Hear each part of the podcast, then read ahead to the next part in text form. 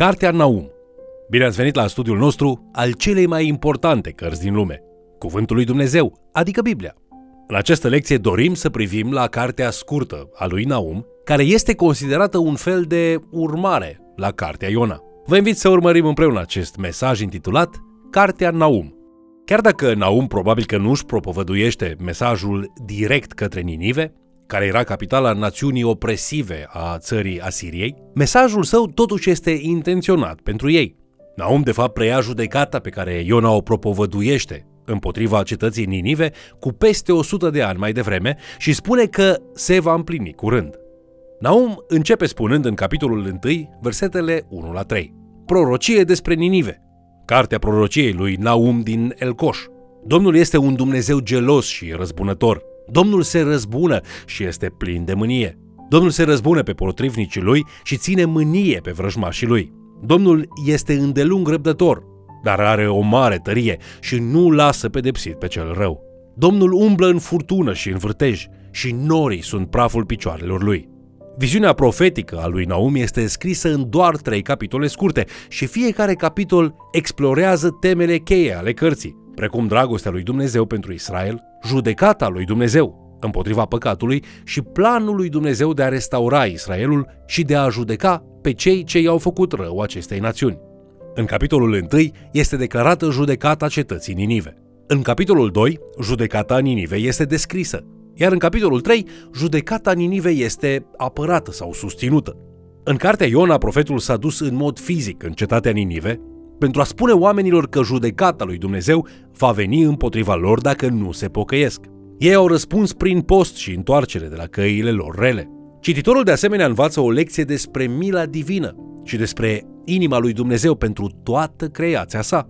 Această lecție îl provoacă pe cititor să aibă o perspectivă aliniată cu a lui Dumnezeu și să se pocăiască de orice prejudecată.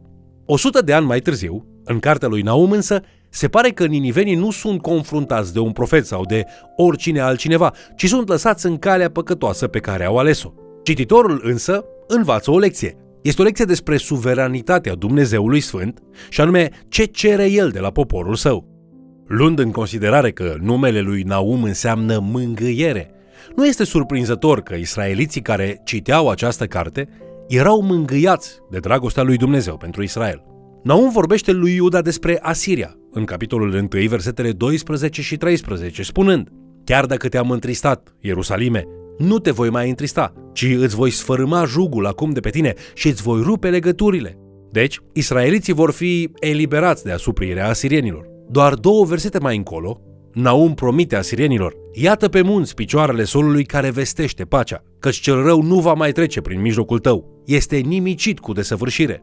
Vedem din acest pasaj și din viitorul exil al israeliților în Babilon că deși Dumnezeu își disciplinează poporul, el îi va și răscumpăra și va judeca națiunile care îi tratează rău. Naum se bucură în capitolul 2 cu versetul 2 de restaurarea pe care Dumnezeu o va face, căci Domnul așează iarăși slava lui Iacov și amenință pe oricine care vrea să facă rău Israelului, așa cum am citit la Naum capitolul 1 cu versetul 2.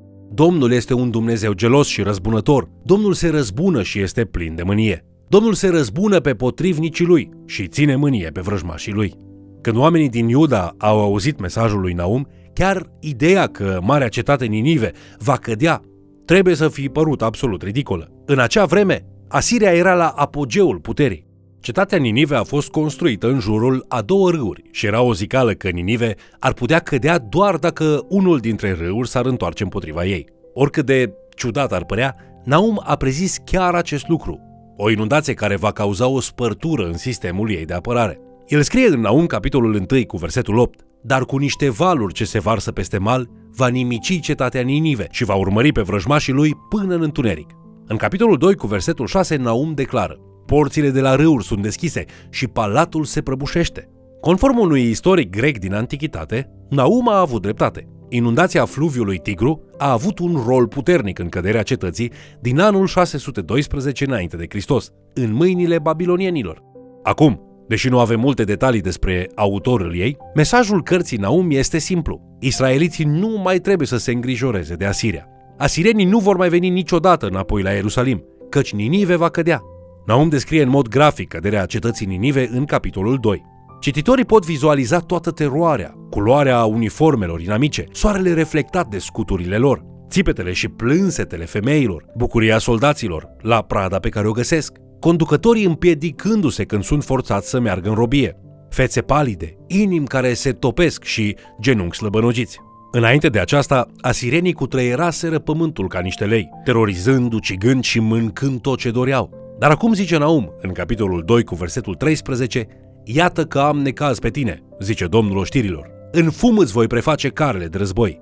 Sabia va mistui pe puii tăi de lei, îți voi nimici prada din țară și nu se va mai auzi glasul solilor tăi. Această scenă ar mișca pe aproape oricine să simtă milă față de asirieni.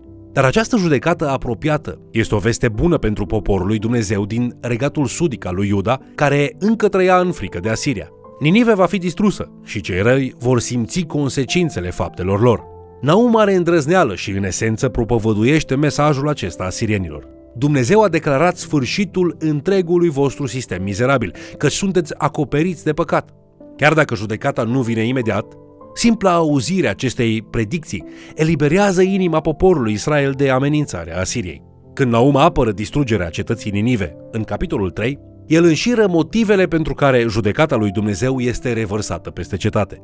Nu pierde timpul, ci declară în versetul 1, Vai de cetatea vărsătoare de sânge, plină de minciună, plină de silnicie și care nu încetează să se dedea la răpire. În versetul 2, Naum din nou descrie foarte grafic distrugerea. Vrea ca cititorul să audă tot și să simtă tot, spunând Auziți pocnetul bicelui, uruitul roților, tropăitul cailor și durduitul carelor. Se aruncă năvalnici călăreții, scânteiază sabia, fulgeră sulița. O mulțime de răniți, grămezi de trupuri moarte, morți fără număr.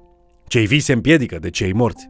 Ca și mulți dintre profeți, Naum nu este interesat de a fi politicos.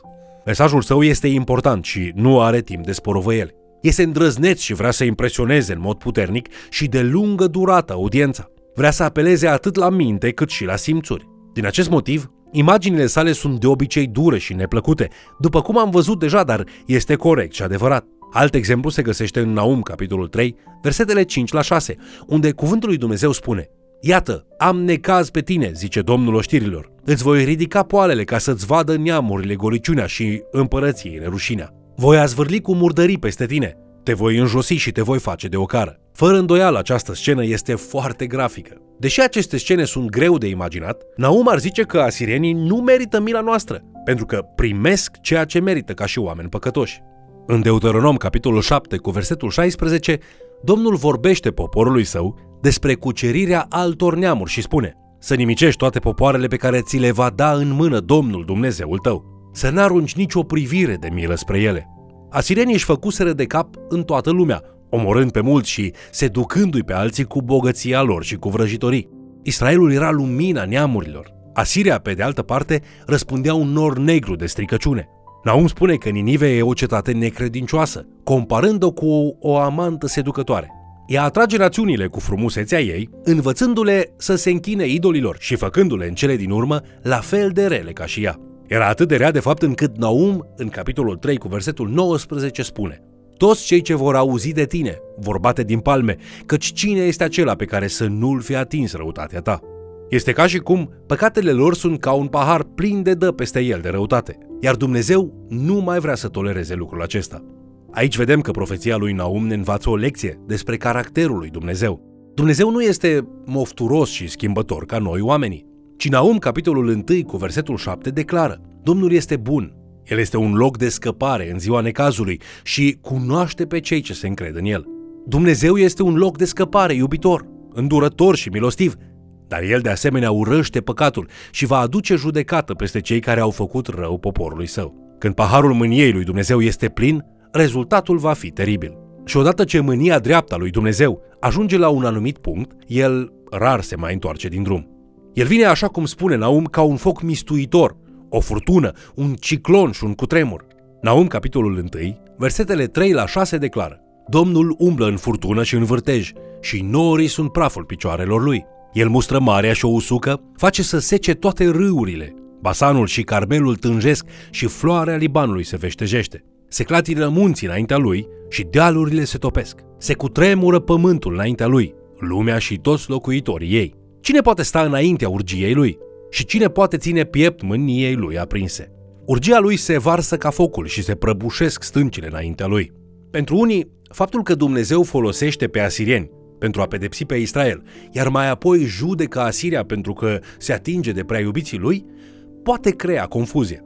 Dar aceasta ne învață ceva important despre caracterul lui Dumnezeu. Dumnezeu a folosit pe Asiria pentru a pedepsi pe israeliți prin faptul că i-a lăsat să se comporte rău în mijlocul lor. Cuvântul cheie aici este i-a lăsat. Nu el i-a făcut răi, ci doar a lăsat ca decizia lor de a fi răi să aibă impact asupra poporului său. Voința lor liberă a fost abuzată, dar Dumnezeu nu i-a oprit. Isaia, capitolul 10, versetele 5 la 7, explică faptul că ceea ce asirienii intenționaseră în rău, Dumnezeu a întors în bine, dar el îi va judeca totuși pentru ceea ce au făcut. Isaia scrie, Vai de asirian, zice Domnul, nu iau a mâinii mele care poartă în mână toiagul urgiei mele.